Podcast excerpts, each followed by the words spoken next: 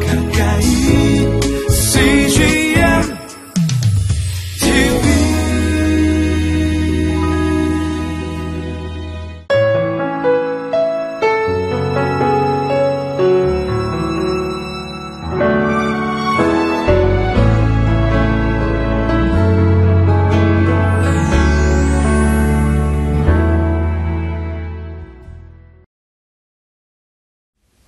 안녕하세요. 오늘은 거룩한 주일입니다. 오늘 에, 주일 예배 가운데 저와 여러분들 아, 은혜가 충만한 그런 예배가 되기를 바랍니다.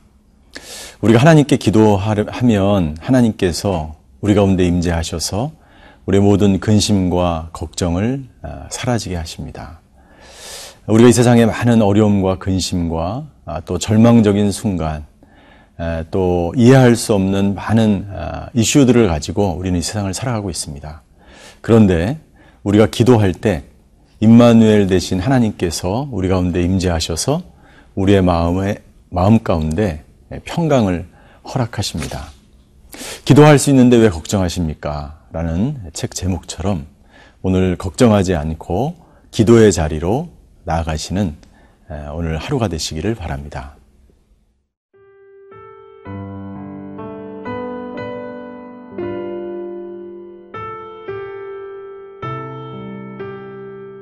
누가복음 18장 1절에서 8절 말씀입니다. 예수께서 그들에게 항상 기도하고 낙심하지 말아야 할 것을 비유로 말씀하여 이르시되 어떤 도시에 하나님을 두려워하지 않고 사람을 무시하는 한 재판장이 있는데 그 도시에 한 과부가 있어 자주 그에게 가서 내 원수에 대한 나의 원한을 풀어주소서 하되 그가 얼마 동안 듣지 아니하다가 후에 속으로 생각하되 내가 하나님을 두려워하지 않고 사람을 무시하나? 이 과부가 나를 번거롭게 하니 내가 그 원한을 풀어주리라. 그렇지 않으면 늘 와서 나를 괴롭게 하리라 하였느니라 주께서 또 이르시되 불의한 재판장이 말한 것을 들으라. 하물며 하나님께서 그 밤낮 부르짖는 택하신 자들의 원한을 풀어주지 아니하시겠느냐. 그들에게 오래 참으시겠느냐. 내가 너희에게 이르노니 속히 그 원한을 풀어주리라. 그러나 인자가 올 때에 세상에서 믿음을 보겠느냐 하시니라. 예수님께서는 계속해서 어, 비유로 하나님 나라에 대해서 어, 자세하게 설명해 주시고 계십니다. 오늘은 특별히 불의한 재판관에 관한 비유를 말씀하시면서 보통은 비유를 말씀하시고 그 비유의 목적이나 설명을 하시지만 오늘은 이 비유의 목적을 먼저 말씀해 주시고 어, 비유로 이렇게 설명을 해 주십니다. 아, 저희가 읽은 본문의 1절에 보면 오늘 불의한 재판관의 비유의 목적이 무엇인지 예수님은 말씀해 주고 있습니다. 1절을 한번 보시겠습니다. 예수께서 그들에게 항상 기도하고 낙심하지 말아야 할 것을 비유로 말씀하셨다. 그러니까 이 불의한 재판관에 관한 비유는 기도하고 낙심하지 말아야 될 것에 대해서 비유로 풀어서 얘기해 주시는 것이죠.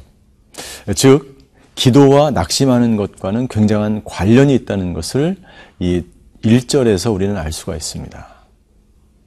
우리가 기도하지 않으면 세상을 보고 절망하고 또 자기가 겪게 되는 여러 가지 일들과 문제들 때문에 근심을 하게 되고 낙심을 하게 됩니다. 그러나 반대로 기도하는 사람은 어려운 상황, 절망적인 순간, 낙심할 수밖에 없는 순간이 찾아와도 기도하기 때문에 그리고 하나님이 함께 하시기 때문에 그 근심되는 그 순간의 감정들을 이겨 나갈 수 있는 것이죠. 예수님은 비유로 어, 말씀하십니다. 아, 여기 오늘 그 비유 중에 두 사람이 등장합니다. 한 사람은 재판관이고 한 사람은 과부입니다. 과부는 누구입니까? 아, 보통 이 시대의 과부는 힘이 없고 능력이 없고 자기 힘으로 어, 무엇인가를 할 수 없는 그러한 아, 사람으로 표현되고 있죠. 가부는 억울한 원한이 있었습니다. 이것을 꼭 재판관이 들어주어야 하고 이 과부의 문제를 해결할 사람은 재판관밖에 없었다는 거죠. 그런데 이 재판관은 어떤 사람이었냐면 이절에 보니까 하나님을 두려워하지 않고 사람을 무시하는 재판관이라고 재판장이라고 이야기하고 있어요. 예, 하나님의 계명은 무엇입니까? 하나님을 사랑하고 이웃을 사랑하는 것인데 이 재판장은 재판을 하는 책임자로서 하나님도 사랑하지 않을 뿐만 아니라 사람도 사랑하지 않는 그야말로 불의한 예, 그런 악한 재판장이었던 거죠. 그런데 이 과부가 계속해서 여러 번 자주 여기 3절에 보니까 자주 그에게 가서 원한을 풀어달라고 이야기하니까 이 재판장은 마지못해서 귀찮아서 이 과부의 이야기를 에, 듣, 들어주게 됩니다. 5절에 보니까 재판장이 이렇게 이야기하죠. 나를 번거롭게 하니 내가 그 원한을 풀어주리라. 그렇지 않으면 늘 와서 나를 괴롭게 하리라 하였느니라. 그러니까 재판장으로서 당연히 해야 될 자기의 임무와 책임을 다해서 과부의 원한을 풀어주는 것이 아니라 귀찮으니까 너무 자주 와서 하소연을 하고 어, 그렇게 요구하니까 괴롭히니까 들어준 거예요. 오늘 이 비유는 어떤 의미가 있습니까? 이 비유의 말씀은 우리가 자주 하나님께 나아가야 함을 여기 자주라고 되어 있는데 우리가 무시로 될 수 있는 한 많이 하물며 악한 불의한 재판장도 계속해서 간청하고 탄원하고 호소하는 사람의 그 간청을 들어주는데 하물며 하나님께서 우리의 기도를 들어주시지 않겠느냐라고 하는 예수님의 비유의 말씀인 것이죠. 우리가 힘들고 어렵고 지치고 낙심될 때 우리가 반드시 해야 될 게 있습니다. 주님께 나아가서 기도하는 것입니다.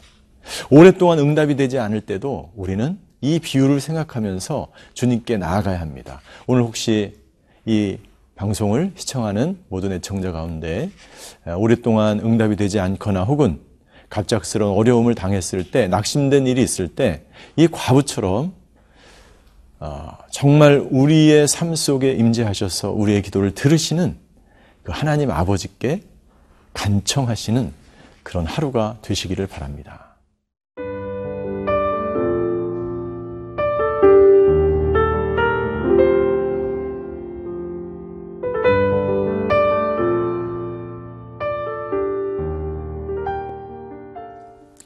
우리가 하나님 앞에 나아가서 담대하게 기도해야 되는 이유는 그 하나님은 불의한 재판장과 같지 않기 때문입니다. 악한 재판장에 대한, 불의한 재판장에 대한 비유를 예수님께서 들어주셨죠. 그러나 하나님은 너무나 선하시고 우리의 기도를 들으실 준비가 되어 있으신 분입니다. 그 하나님이 계시기 때문에 우리는 근심하는 상황 가운데서 주님 앞으로 나아가 무릎을 꿇고 기도해야 되는 것이죠. 예수님은 7절에 하나님이 어떤 하나님인지 재판장과 비교해서 말씀하고 계시죠. 7절을 제가 읽겠습니다. 하물며 하나님께서 그 밤낮 부르짖는 택하신 자들의 원한을 풀어주지 아니하시겠느냐? 그들에게 오래 참으시겠느냐? 하나님이 어떤 하나님입니까?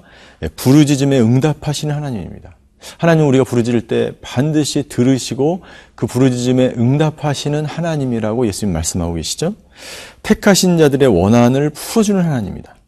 하나님은 그냥 들으실, 들으시고 그냥 우리의 기도를 응답만 하시는 것이 아니라 실제적으로 그 원한을 풀어주시는 하나님이라고 분명하게 예수님은 말씀하고 있습니다. 우리가 기도의 자리로 나아가 근심 가운데 모든 상황이 어렵더라도 하나님께 나아가 기도해야 될 이유가 바로 여기 있는 것이죠. 하나님 우리의 기도를 들으시고 응답하시고 응답하실 뿐만 아니라 실제로 우리의 문제를 모두 다 해결해 주시는 하나님. 그 하나님을 우리가 기도를 통해서 날마다 경험하고 체험하고 만나야 날마다 그 기도의 기쁨과 기도의 은혜를 체험하게 되는 것입니다.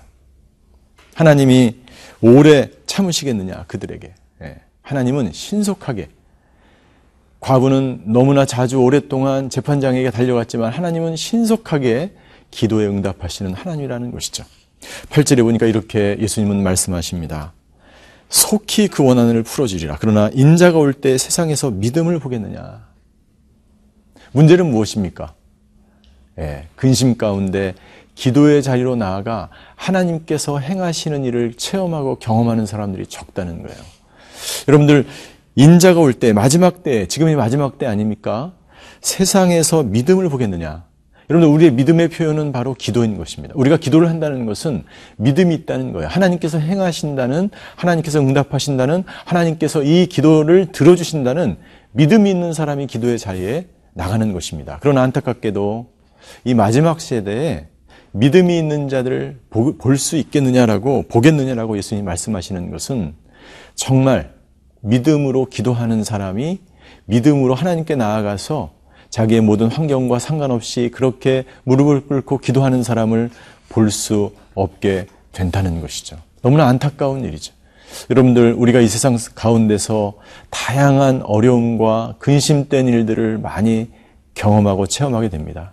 그때 오늘 예수님은 우리에게 말씀하십니다. 근심하지 말고 기도하라. 슬픔 가운데서 기도하고, 기도하면 하나님께서 움직이시고 하나님께서 행하시는 것을 우리가 볼 수 있다는 거예요. 다른 말로 하면 마지막 때가 되면 인자가 오는 그 시대 지금 마지막 때에는 다른 말로 하면 근심된 일이 많이 생긴다는 것입니다. 그렇지 않습니까? 우리 주위에 얼마나 많은 근심 가운데 살아가는 사람이 있습니까?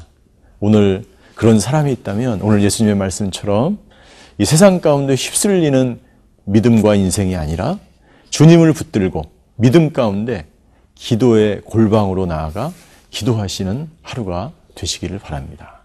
기도하시겠습니다.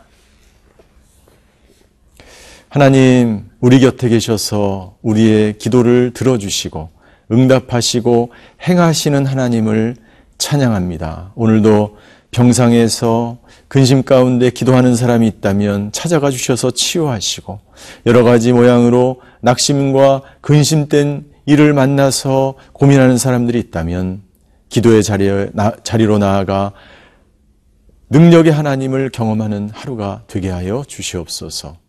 감사드리며 예수 그리스도 이름으로 기도하였습니다. 아멘.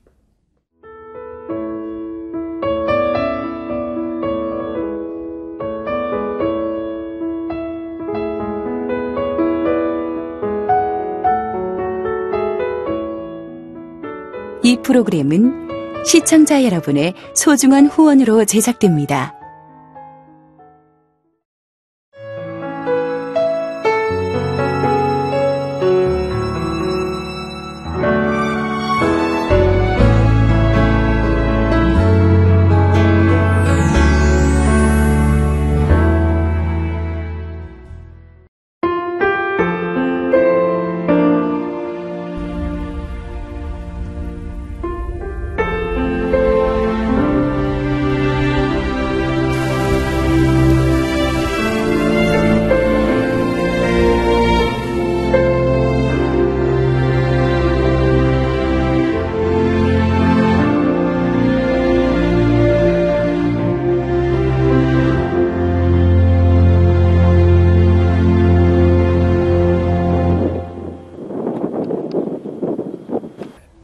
출근을 해서 일을 시작하려고 하는 그런 순간이었는데 전화가 왔더라고요.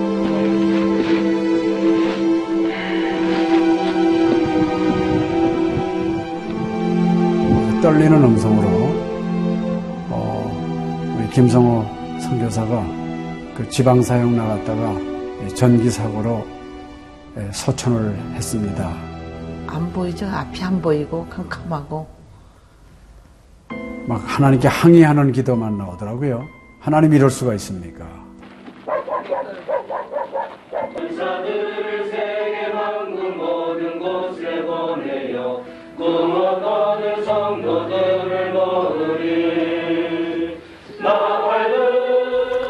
성호야 미안하다 미안해 이렇게 그 생각밖에 없어요.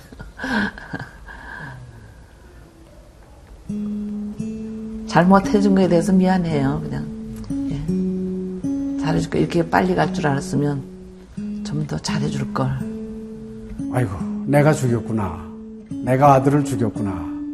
몽골에 가라고 권했는데, 권하지만 않았으면은 아무 일도 일어나지 않았을 텐데, 걔가 살았을 텐데, 그 죄책감이 막 일어나더라고요.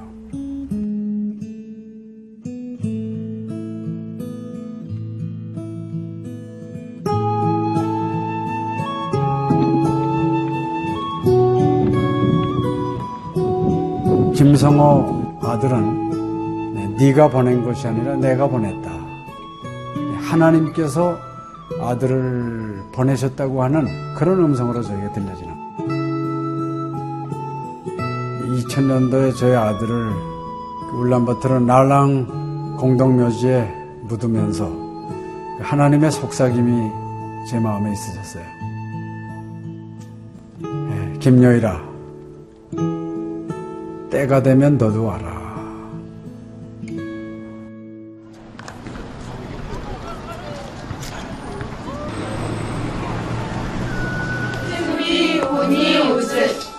하여 네,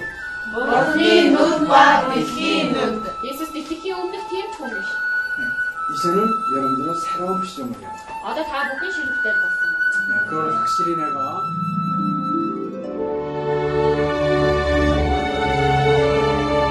저희 아들 그 추모하는 에, 바로 이제 그 시기에 제가 그 시즌으로부터 연락을 받았다는 게 참 그냥 우연만은 아닌 것 같아요. 이 선교 현장에 그 교육 프로그램이 많이 빈약하기 때문에 TV 프로그램 같은 걸 통해서 그 조금 부족한 부분을 좀 보충했으면 하는 그런 생각을 늘 가지고 있었는데 아유 너무 참 좋다는 걸 느꼈습니다. 어, 하나님께서 또 저희 가정에 또 우리 제 사역지에 주시는 좋은 선물이 아닌가 저는 그런 생각을 좀 하게 되었습니다. одоо Монгол болохоор нэг яг христчсэн нэвтрүүлэг гэх юм бол нэг их байдаггүй. М, Тэр ганцхан зөвлөг ганцхан байдаг болохоор тэр нь ч гэсэндээ сая христний ингээд сайн үзүүлч ч юм уу тэ христийг яг шууд ингээд амжуулах ямарч боломжгүй байдаг учраас ярьж сонсож чадахгүй гэсэн мэд хүмүүс англи сурангаа судаан сурж байгаа учраас а тэрийг бас сонсоод ингэж уншаад тэтгэл хийж байгаа даа талхалтай нэг зүгээр ингээд нэвтрүүлэг гараагүй штэ тэгээд өхөө яа христчин бусад орнууд маань яаж мөргөл өрөвт юм өөр бас тхэн хүмүүс ямар хөө байдлаар хүлээж авд ийм хөө байдлуудыг хүлээж авдаг байгаа юм. Монгол ирсэн СЖН-д нэвтрүүлгийнхаа даа тэгээ баярлаа. Тэг үнхээр баярлаа. Тэг амжилт хүсье аа. Амжилт. Сургууль дээр ин телевизийг бидлсэн баярлаа. Маш гоё. хайртай шүү. 사랑해요. 감사합니다. CGN